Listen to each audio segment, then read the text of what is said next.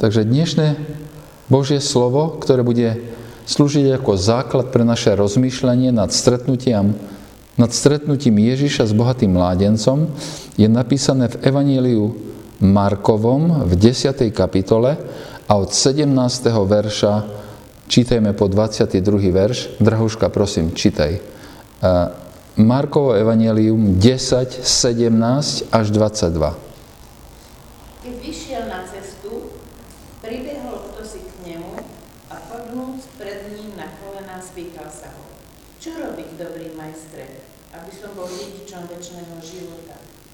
Ježiš mu povedal, čo ma menuješ dobrým? Nikto nie je dobrý, jedine Boh. Znáš prikázania. Nezabiješ, nescudzoložíš, nepokradneš, nevydáš krivého svedectva, nepoškodíš, sti si otca i matku. Odpovedal mu, majstre, toto všetko som zachovával od mladosti. Tu sa Ježiš zahľadil na neho, zamiloval si ho a povedal mu, jedno ti chýba choď, predaj, čo máš, rozdaj chudobným a budeš mať poklad v nebi. Potom príď, vezmi kríž a nasleduj ma. Ale on sa zarmútil pre tú reč a odišiel smutný, lebo mal mnoho majetku. Ďakujem, toľko ščítania Božieho slova. teda mladý, bohatý, cnostný človek pribehne za Ježišom a ho, sa ho pýta, podľa, Matúš dodáva takú, taký detail, ktorý je strašne podstatný, že majstre alebo dobrý učiteľu, čo dobrého mám robiť, aby som získal nebeské kráľovstvo. A ten akože hľadajúci človek e, dostane odpoveď a po tej odpovedi odchádza preč od Ježiša a, a čítame, že zosmutnel, zarmutený odišiel, lebo mal mnoho majetku. No, tak pozrime sa na ten náš, e, na ten náš úžasný príbeh. V súčasných evangelikálnych církvách, ako za ktorú sa, sa aj my považujeme, dnes veľa počúvame o hľadajúcich. Evangelikálne služby majú službu definovanú ako službu, čo sa riadi tým, čo by chceli hľadači a službu, ktorá vraj musí byť hľadačom priateľská. Dokonca celé zbory si dávajú do vienka meno, také meno, ako my máme, že, že baptisti, toto už je staré, dneska, v úvodzovkách, dneska um, si dávajú niektoré zbory názov, že zbor orientovaný na hľadajúcich. Zbor orientovaný na hľadajúcich. A z toho by sme mohli predpokladať, že svet je plný hľadačov a že vraj musíme len zistiť úhol toho, čo hľadajú, poskytnúť im to a to ich priťahne ku spáse. Pravda je taká, že svet je opravdu plný hľadačov. Nehľadajú však Boha. Hľadajú naplnenie? Samozrejme, že hľadajú naplnenie. Hľadajú účel života, zmysel života? Hľadajú. Aký? No správny. Hľadajú šťastie? Absolutne áno. A absolútne šťastie. Hľadajú lásku? Samozrejme. Hľadajú Boha? Nie naozaj. Rímanom Božie slovo v 3. kapitole totiž povie takúto zvláštnu vec, že nikto nehľadá sám zo seba Boha. Nikto. Dos, presne to e, e, citujem Rímanom 3.12, hovorí, že e, nie spravodlivého, nie ani jedného, nie rozumného, nie nikoho, kto by hľadal Boha. Všetci sa odvrátili, na pospol sa stali neužitočnými. Nie nikoho, kto by robil dobro, nie ani jedného. Wow, a teraz si predstavte, že sa voláte e, církev orientovaný na hľadajúcich. Tak podľa Božieho slova uh, ste úplne vedľa. Úplne vedľa.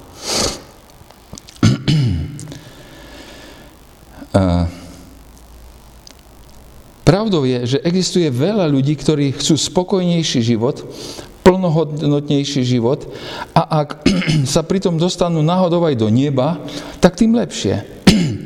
A ponuka na ich hodnotný život však musí prísť podľa ich podmienok. Je jednoducho veľmi veľa sebeckých hľadačov a s ľutosťou vnímam to, že aj veľké a ináč zdravé evangelikálne zbory sa tak prispôsobujú hľadačom, že menia svoje bohoslužby, aby uspokojili tých, čo sú hľadajúci akože. Tie, tie ich bohoslužby sa potom menia na divadelné predstavenie. Po, e, mám teraz na mysli napríklad taký zbor, ktorý sa volá Willow Creek. 20 tisíc ľudí tam chodí. To sú divadelné predstavenia, v ktorých sa má divákom predstaviť evanelium v zjednodušenej, rozriedenej, ale zábavnej forme. Proste potrebujete zabávať ľudí, keď sa káže Božie slovo.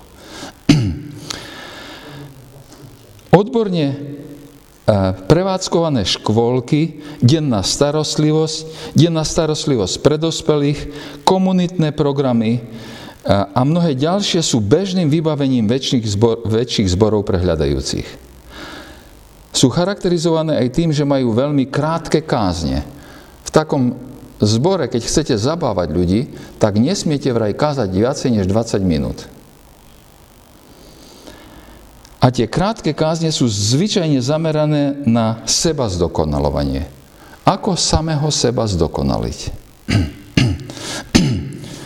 Priaznivci tohoto hnutia povedia, že jediným dôvodom všetkých nákladov najmodernejšieho technického vybavenia, a na to potrebujete najmodernejšie technické vybavenie, lebo fakticky potrebujete tu vpredu divadelné e, javisko, scénu,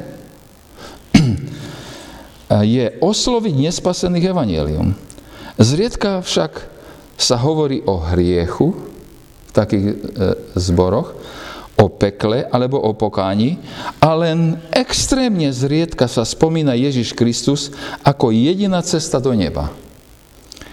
Takéto doktríny, ako že Ježiš je jediná cesta do neba, e, sa považujú za rozdeľujúce. To nespája ľudí. Takéto nespája ľudí, tak to treba dať preč.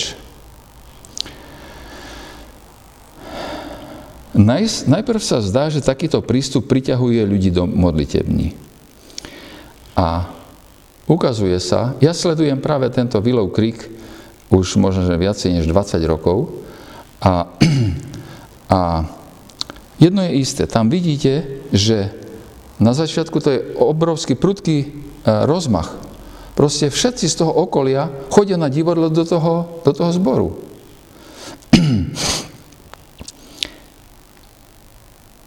Po nejakej dobe ale prichádza rozpad takýchto spoločenstiev, lebo nie sú ani dobrí divadelníci,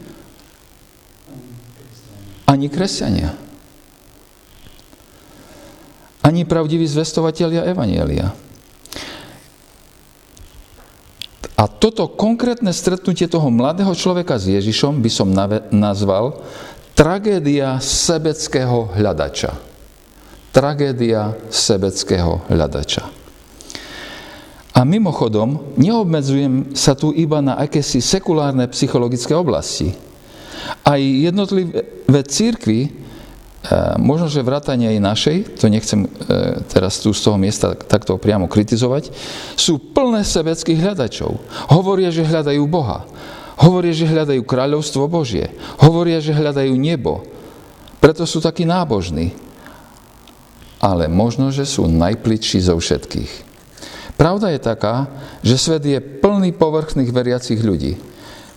Naopak, a dokonca aj na základe vlastného vyznania sa môžu javiť ako legitimne nábožní, ktorí sa skutočne usilujú o veci Božie.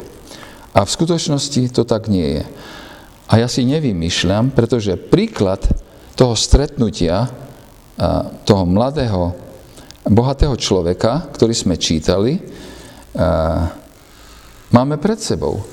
Tá správa o, o Ježišovom stretnutí s mladým mužom je taká definitívna, že ju zaznamenajú všetci synoptickí evangelisti. Matúš, Marek a Lukáš tiež. My sa pozeráme na Markov záznam toho stretnutia aj preto, že je krátky. My sme tiež sa, sa chceme trochu zabávať. Teraz si robím srandu sám za seba. A nečítali sme oveľa dlhší záznam, ktorý, ktorý nám zanecháva evangelista Matúš. Do toho sa budeme dívať. Neminieme to. Teda, ako začína ten náš príbeh? Sme v tom verši 17. Keď sa vydával Ježiš na cestu, kto si k nemu pribehol, padol pred ním na kolena a spýtal sa ho. Učiteľ dobrý, čo mám robiť, aby som sa stal dedičom väčšného života? Matúš povie to trošku ináč. Jedinú, jediné slovo zmení. A hľa istý človek pristúpil k nemu a povedal, dobrý učiteľu, čo dobrého mám činiť, aby som mal väčší život dobrý učiteľu, čo dobrého mám robiť, aby som si zaslúžil väčší život. Čo dobrého máš robiť, aby si, si zaslúžil väčší život? Jaký dobrý skutok môžeš urobiť, aby si, si ho zaslúžil? To je to, čo sa tu napýtame. Nič menej a nič viacej. A pán Ježiš mu povie, Prečo ma nazývaš dobrým? Nikto nie je dobrý, iba jeden Boh. Ku tomu sa ešte vrátime. A jestli chceš ne, e, vojsť do života, zachovávaj prikázania. A potom mu menuje Pán Ježiš prikázania. Zvláštne je, že mu menuje ktoré prikázanie? Desatoro od 5. až po 10. 10. Myslím, že takmer úmyselne Pán Ježiš vynechal prvé prikázanie, ktoré samozrejme ten, ten mládenec poznal. Aké je prvé prikázanie? Ja som hospodin tvoj Boh, nebudeš mať iných bohov predo mnou. Pán Ježiš tu na, myslím, že funguje jak dobrý učiteľ, jak Sokrates a, a povie mu, pozri sa, tu sú prikázania, ktoré, ktoré poznáš a, a on, že hej, všetkých poznám a ja ich všetky dodržiavam. To je odpoveď toho mladenca. Vtedy sa pán Ježiš s láskou zahľadil na neho a povedal mu, jedno ti chýba, choď predaj všetko, čo máš, daj chudobným a budeš mať poklad v nebi. Potom príď a následuj ma. A po týchto slovách mladenec zosmutnil a zarmutený odišiel, lebo mal mnoho majetku. Tu sa zo života pána Ježiša učíme realite, ako sa vysporiadať so sebeckým, povrchným hľadajúcim, ktorý aj v tomto prípade je mimoriadne zbožný. A ústredným bodom toho stretnutia je, že pyšní, sebeckí ľudia bez ohľadu na to, ako veľmi, ako veľmi hovoria, že chcú väčší život, nie sú pripravení ho prijať. Ten mladý muž neúspel v najväčšej skúške svojho života. Bola mu ponúknutá voľba medzi sebou, samým a Bohom, medzi naplnením tu a teraz a naplnením v budúcom živote. Otázka zniela, čo bolo pre neho cennejšie? Boh a budúci život, alebo jeho vlastné chcenie a súčasný život? Nech by boli detaily toho stretnutia akékoľvek, a bolo to určite dlhšie stretnutie, ako Markov evangeliový záznam o ňom, ktorý tu máme, detaily v skutočnosti nie sú dôležité. Bol len jeden detail, na, ktorý, na ktorom skutočne záležalo a je, pán Ježiš ho vystihol. Je to, je to krátky príbeh a jeho koniec je zjavný. Ako som povedal, v dialogu sa možno povedalo oveľa viac vecí, ale všetko, čo potrebujeme vedieť, je tu, aby sme vedeli, ako sa postaviť plitkému hľadajúcemu. Pointa je, že chcel väčší život, ale zase nie tak veľmi ho chcel, aby sa vzdal svojej pýchy a svojho majetku. To je podstatné.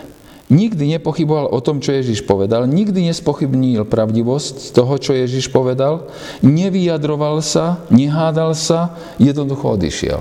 Rozumel, že, eh, že nie je ochotný sa vzdať toho, čo má a, a prijať Ježišovú podmienku. Čokoľvek, čo Ježiš ponúkal, stalo ho to jeho píchu, stalo ho to jeho majetok a cena bola príliš vysoká, dokonca aj za to, aby zaplatil väčší život. Za väčší život. Ako si myslel, že by mohol. väčší život chcel len ako doplnok k tomu, čo už vlastnil. Miloval seba, nie Boha. Miloval zem, nie nebo. Miloval materiálne, nie duchovné. A problémom je tu skutočné spasenie. Ide o spasenie, ide o nič menej ako o väčší život. A väčší život sa rovná spaseniu. Veľkú časť práce, ktorú robíme v evangelizáciách, aby sme mohli, označ- eh, by sme mohli označiť ako niečo, čo sa musí konať pred evangelizáciou, alebo čo by sme mali označiť ako pred evangelizáciu. Obyčajne musíme presvedčiť ľudí, že existuje niečo ako väčší život, hoci väčšina ľudí verí, že existuje. Je to tak trochu zabudované do toho, čo to je byť človekom. Ale niekedy ľuďom musíme povedať, že existuje väčší život a musíme ich presvedčiť, že že môže byť v pekle alebo v nebi. Tento mladý muž vedel, že je to tak. Ten mladý muž už bol v bode, keď vedel, že existuje väčší život a vedel, že ten život chce na miesto jeho alternatívy, ktorou je väčšiná smrť. Niekto by povedal, že toto je ideálny hľadač, hľadajúci. Možno môže byť ideálny hľadajúci zo všetkých hľadajúcich, ktorých stretávame v Novom zákone. A podľa súčasných evangelikálnych štandardov Ježiš by mal byť priateľský k hľadajúcim a mal ho zaujať. On ho mal za, zabaviť nejako. Tak si to povieme. Wow. A Ježiš to neurobil.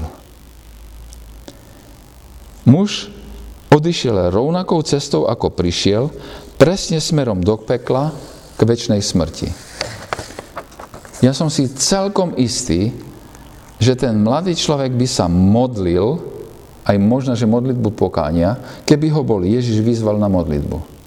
Ja som si celkom istý, že by sa bol rozhodol ke, pre väčší život, keby ho Ježiš viedol ku rozhodnutiu. Som si celkom istý, že by súhlasil s niektorými podmienkami, ktoré mu Ježiš dal, keby mu Ježiš dal nejaké priateľné podmienky. Ale čo vidíme tu na? Ježiš sa s ním nemodlil, nežiadal, aby sa rozhodol a nikdy ho nevyzýval k záväzku. Vôbec nie. Wow. Veľmi dobrá otázka. Zlyhal Ježiš? nezlyhal. To je správna odpoveď. Za chvíľu uvidíme, že prečo. A že prečo je tá otázka taká kardinálna, jaký dobrý skutok mám urobiť, aby som si zaslúžil nebeské kráľovstvo. Odpovedzte na, jaký, e, e, na túto otázku. Nijaký, nijaký dobrý skutok nemáš urobiť. Zabudni na to, človeče. Pán Ježiš nezlyhal, Premelskal Ježiš príležitosť, ktorá bola priamo pred ním? Alebo naše myšlienky evangelizácie obvinujú Ježiša? Máme lepší spôsob ako Ježiš? Naozaj si to nemyslím. A pozrime sa teda bližšie na náš príbeh. Marek povie, že keď sa vydal na cestu, úplný začiatok, a z toho vieme, že kde sa Pán Ježiš nachádza. On je na východnej strane rieky Jordán, dole na juhu. Je v posledných dňoch svojej služby na mieste zvanom Perea, v regióne východne od Jordánu, kde, sa, e, kde slúži. A posledný krát, tretíkrát, mierí do Jeruzalema, aby e, sa zúčastnil Veľkej noci. Ale v skutočnosti, aby zomrel a aby znovu vstal.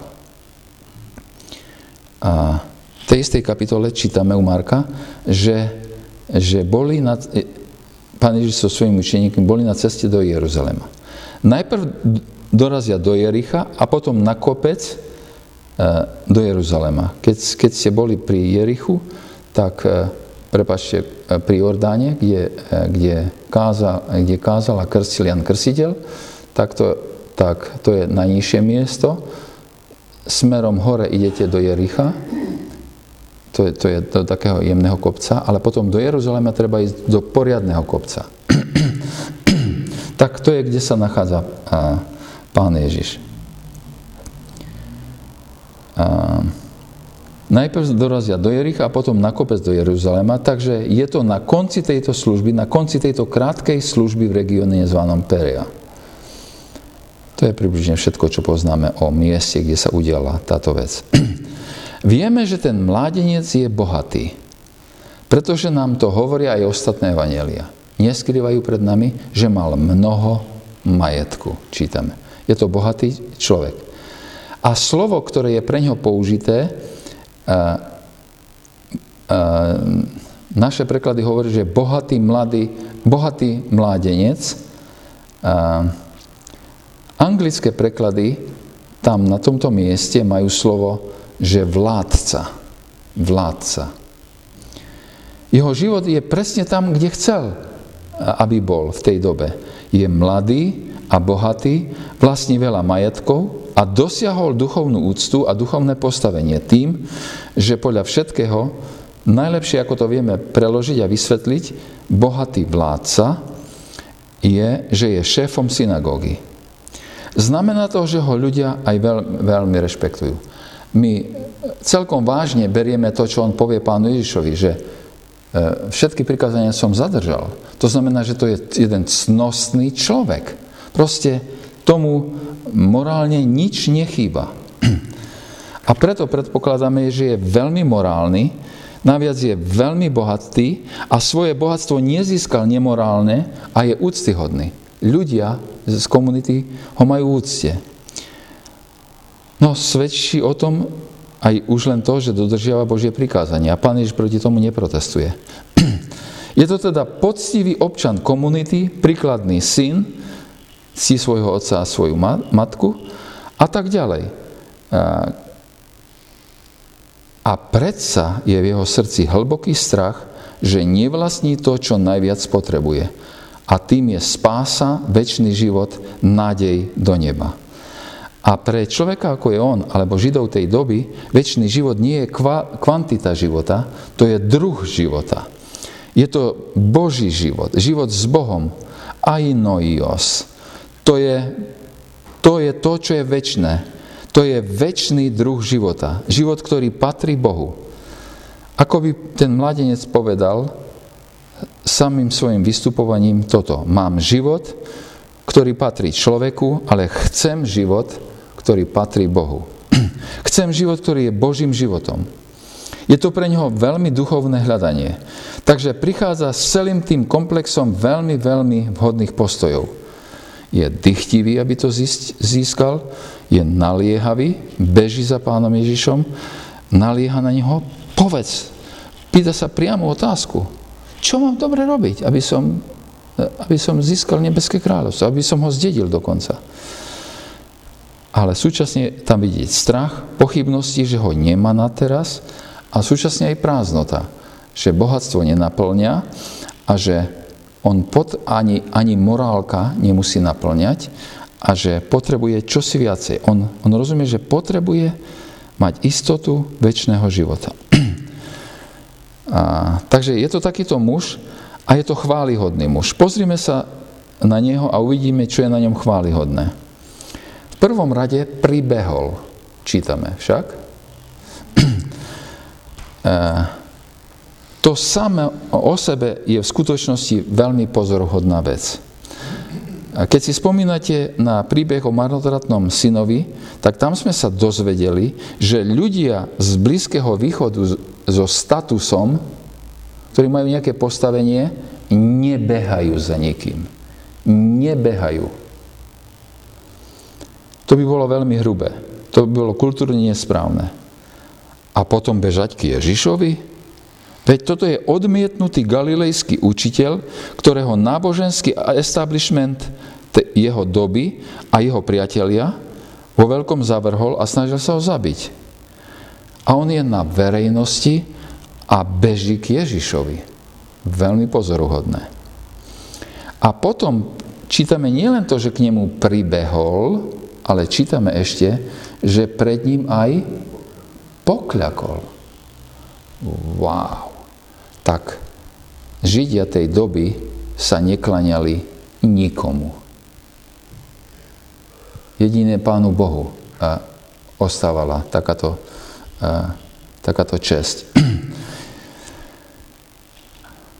Opäť je to muž, ktorý je vo svojej náboženskej komunite vyvýšený, vznešený a zaujímavý postoj pokorného. A to je dôvod, prečo Matúš hovorí, hľa, hľa. Matúš začína svoj príbeh hľa, 16. verš. Hľa, zrazu sa stalo, alebo je neobvyklé, že istý človek pristúpil k nemu a povedal, dobrý učiteľu, čo dobrého mám činiť, aby som mal väčší život.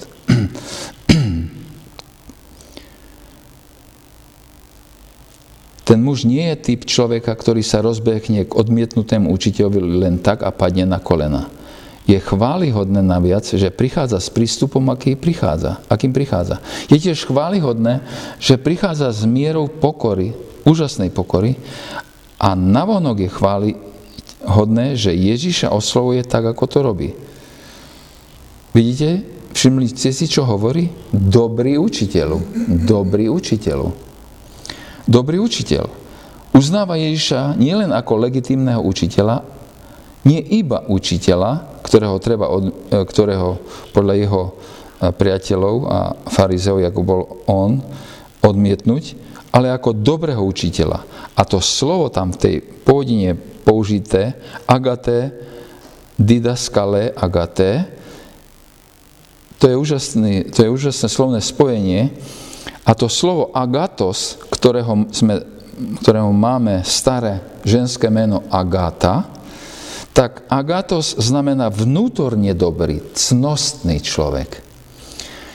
Greština má aj iné slovo pre dobrý, kalos, ale kalos je iné slovo pre dobrý. Znamená vyzerať dobre, mať dobrú formu, proste dobrý vzhľad.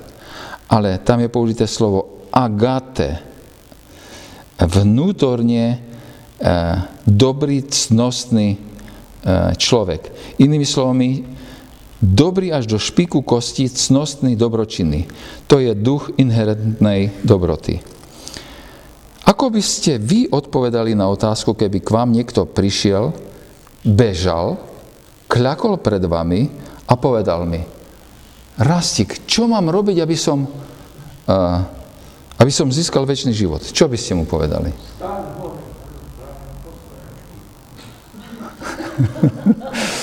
že vstaň hore, najprv si povedal. okay.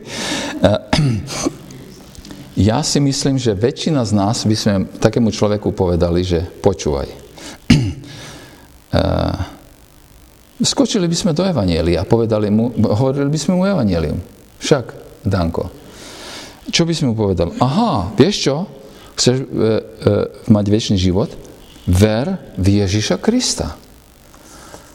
A však, že by sme to povedali. Alebo, alebo nie. No, možno, že by sme sa zháčili trošku, ale N pasáži písma sú také, ktoré nás môžu k tomu viesť a ktoré hovoria, že takto to máme urobiť. V Janovi v 6. kapitole 20. Verš, 8. verši povedali Ježišovi, čo máme robiť, aby sme konali Božie skutky? Ako sa staneme jedno s Bohom? Ako sa dostaneme do svet, zo sveta ľudí do, Božej, do, do Božieho kráľovstva? Tí ľudia tam u Jana 6 kladú rovnakú otázku. Ako prídeme k spaseniu? Ako vstúpime do Božieho kráľovstva? Ako sa zúčastníme na živote Boha? To je tá istá otázka a Ježiš povedal, im odpovedal, toto robíš, ver v toho, ktorého on poslal. Ver vo mňa, človeče, a budeš spasený. Nie je to spôsob, akým by sme normálne odpovedali na túto otázku? Čo robíme, aby sme konali Božie dielo, čo robíme, aby sme e, dostali väčší život, čo robíme, aby sme boli spasení. No, máme veriť v toho, ktorého On poslal, Pán Boh poslal.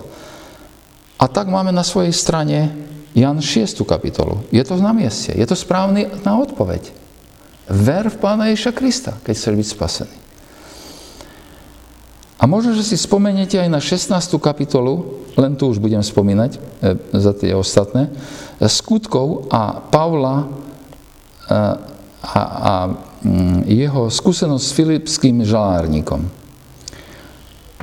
Udeje sa zemetrasenie Pavol a Silas sú vo vezení a človek, ktorý ich má strážiť, je taký vylakaný, že keď ich počuje tam spievať Pavla a Silasa, tak beží ku ním celý vystrašený a rozumie, e, že, že mu ide o život a pýta sa, páni, pýta sa Pavla a Silasa, ktorého predtým nechal, ktorých obidvoch predtým nechal zmlátiť. Však tak to, tak to čítame.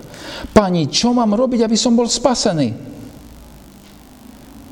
Či už je to konať Božie skutky, alebo či mať väčší život, alebo byť spasený, je to tá istá otázka. A Pavol, apoštol mu odpovedá. Ver v Ježiša Krista. Ver v Pána Ježiša. Teraz tejto odpovede di rozumieme. To je normálna odpoveď, biblicky správna odpoveď. Ak vám niekto pribehne a povie, čo mám robiť, aby som sa zmocnil väčšného života, hovoríte, ver v Pána Ježiša Krista. Ver v Ježiša Krista. Druhá dobrá odpoveď,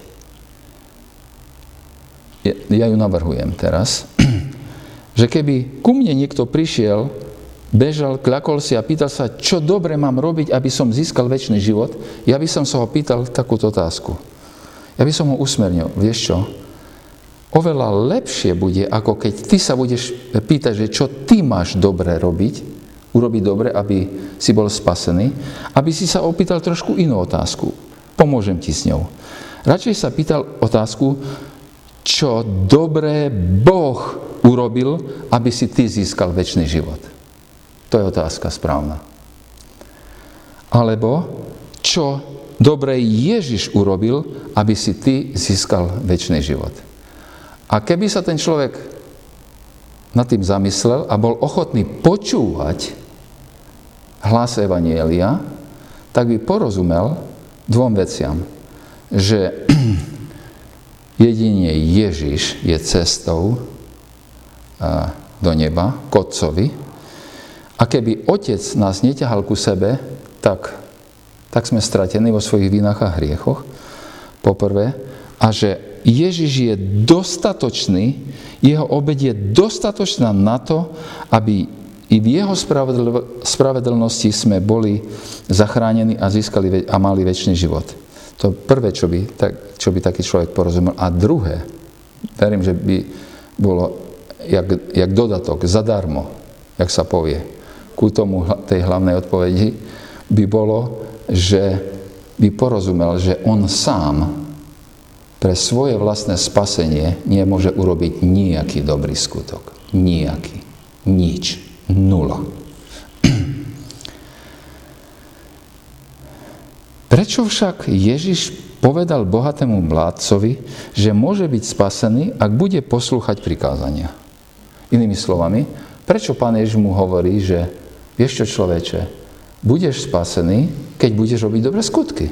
Podľa, podľa uh, Božích prikázaní. Určite vás to vyrušilo v tomto, prí, eh, v tomto príbehu. Mňa, mňa vyrušilo. Chce to, myslím si, že nerozumieme, to, keď sa takúto otázku opýtame, tak nerozumieme tomu, že čo Pán Ježiš v skutočnosti tomu človekovi povedal. Aby sme pochopili Ježišovi odpoveď na otázku bohatého mladého vládcu, čo mám robiť, čo dobre mám robiť, aby som bol spasený, musíme zvážiť tri veci. Pozadie toho mladého vládcu, účel jeho otázky a podstatu Evanielia Ježiša Krista. Mladý muž sa opýtal Ježiša, učiteľu, čo dobre mám robiť, aby som získal väčší život? A pán Ježiš mu povedal, ak chceš vojsť do života, buď dokonalý. Iba toľko potrebuješ. Musíš byť bez hriechu. On mu nehovorí, že rob prikázanie, on mu hovorí, že keď, mu, keď, keď je poukaz na, na dokonalý Boží zákon, že toto zachovaj, tak to je inými slovami povedané. Vieš čo, človeče, chceš byť spasený? Chceš byť v nebi s Bohom? Akurát dodrž všetky prikázania. To je také jednoduché.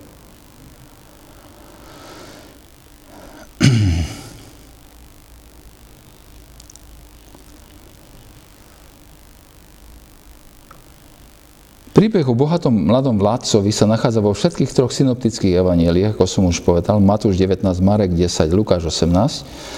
A muž je opísaný ako vládca, čo znamená, že bol nejakým kniežaťom alebo sudcom.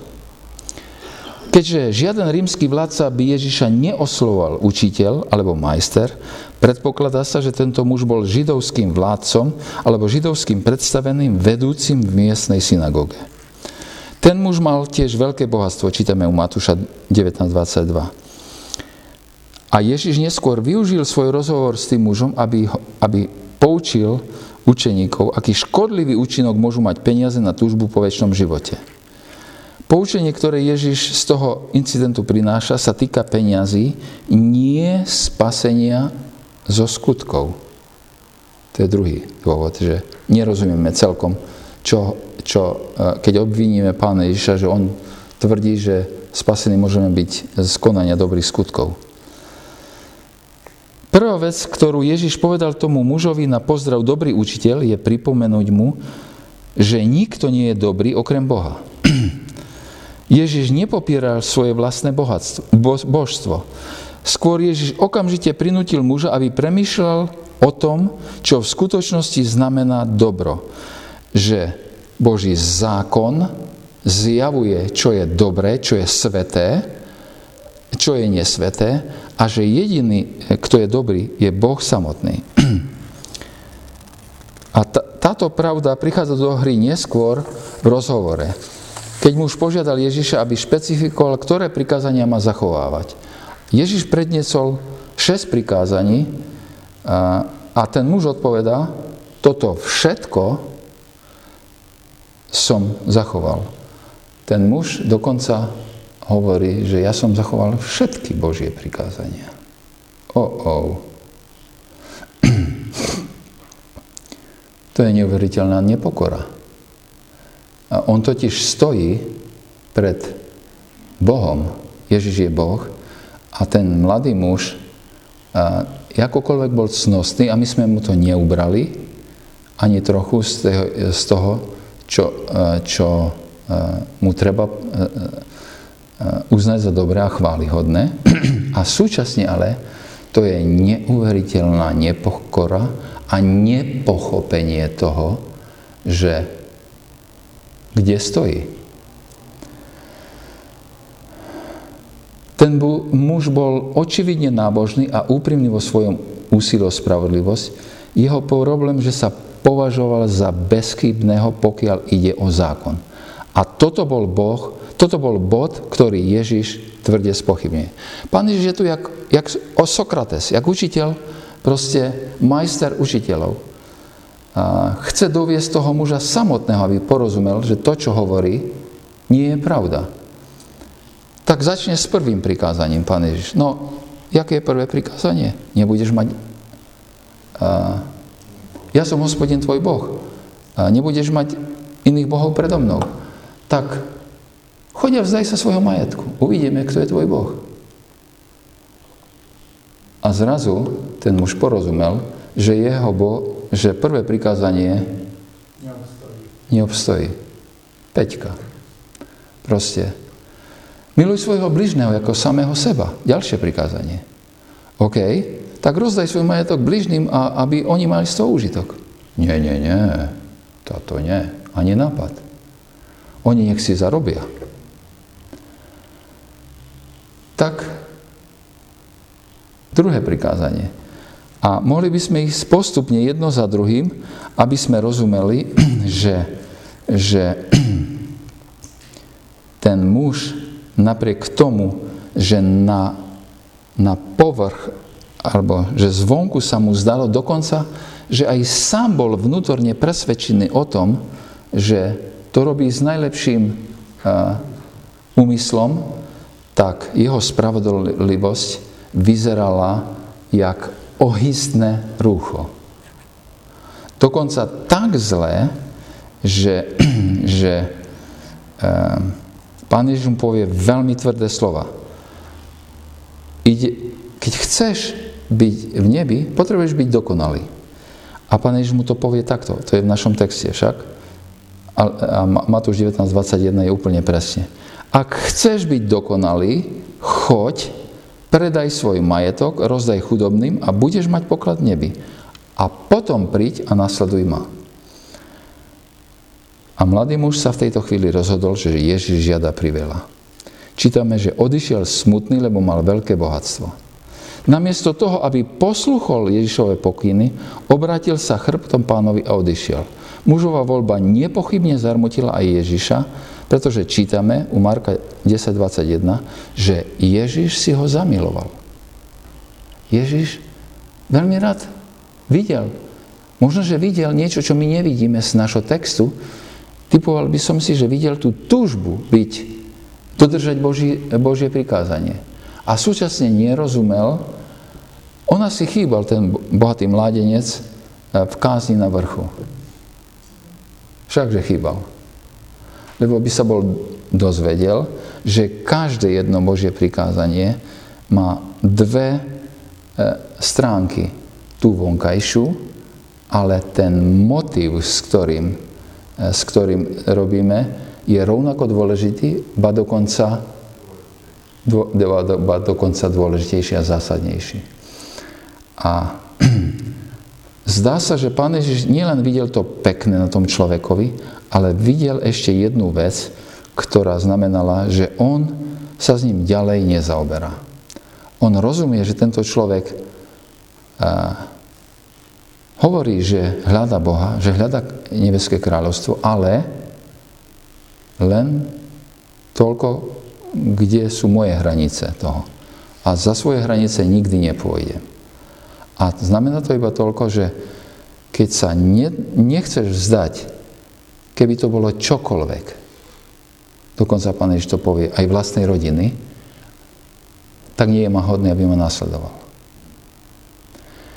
A Pán Ježiš ho necháva tak a zdá sa nám, že je to nemilosrdné, ale ale je to veľmi presný eh, eh, popis toho, čo sa s nami deje, keď, keď eh, sme obviňovaní Božím duchom, ako sme to ráno počuli, keď rozumieme, kde je náš problém, ale ostaneme zatvrdení a vnútorne si hovoríme, a ja nejdem tam. Ja toto robiť nebudem. Keď toto robíš nebudem, nebudeš, niet ti pomoci. Tak to musím e, povedať.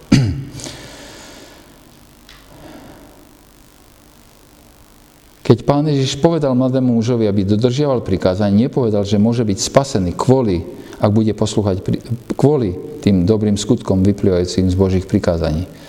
Ježiš mu hovoril, že dodržiavaním zákona, celého zákona, bude dokonalý, bude svetý lebo zákon je dokonalé Božie meradlo. Ak dokážeš dokonale dodržiavať zákon, potom môžeš uniknúť trestu za hriechu. Ale je tu to veľké ak. Vtedy muž odpovedal, že splňa normu zákona. Ježiš sa jednoducho dotkol jednej veci, ktorá ukázala, že tento muž nezodpovedá Božej svetosti. A to už priamo v prvom prikázaní. Ja som hospodin tvoj Boh, nebudeš mať iného Boha, v tom prípade mamonu, predo mnou. A bohatstvo toho mladíka bolo pre neho viac ako Ježi, ako Boh. Muž nebol ochotný nasledovať pána, ak to znamenalo, že sa musí vzdať svojho majetku. Muž teda porušil dva najväčšie príkazy. Nemiloval pána z celého srdca a nemiloval svojho blížneho ako samého seba. Miloval seba a svoje peniaze viac ako Pána Boha. Tento muž bol veľmi ďaleko od toho, aby dodržial všetky prikázania, ako tvrdil. Bol hriešnikom ako všetci ostatní. A obvinil ho z toho priamo zákon. Priamo prikázania, na ktoré sa odvolával, že ich, že ich dodržiava.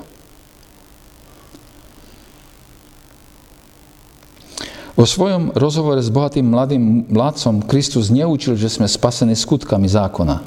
Posolstvo Biblie je, že spasenie je z milosti skrze vieru.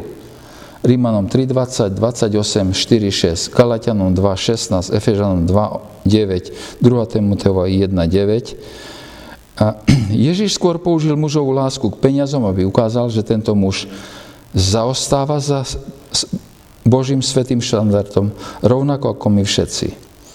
Bohatý mladý vládca potreboval spasiteľa rovnako ako každý jeden z nás.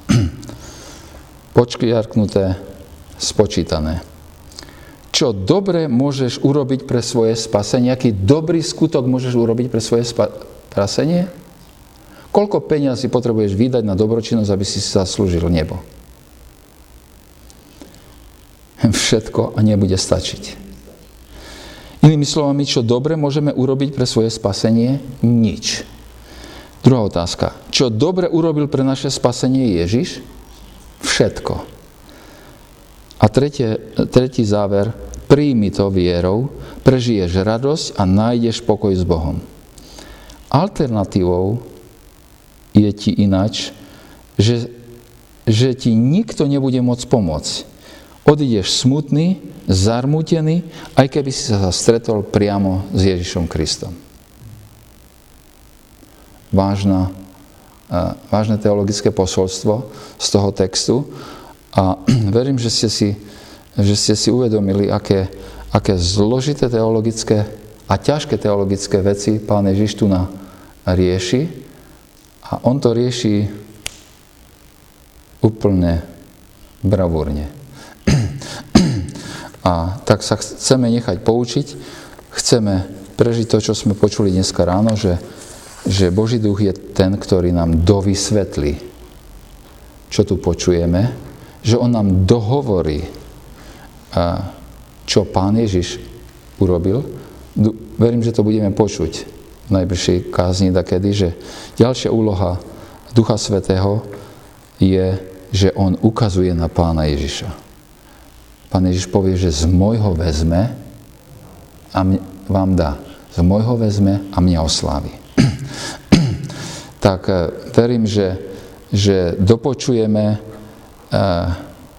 to, čo sme dneska počuli, tento raz od veľa lepšieho kazateľa, ktorým je Boží duch, ktorý nám chce dovysvetliť každý detail, ktorý máme v súvislosti tým, keď hľadáme spásu, keď hľadáme Pána Boha celým svojim srdcom. Nech nám Pán Boh bude v tomto milostivý. Amen.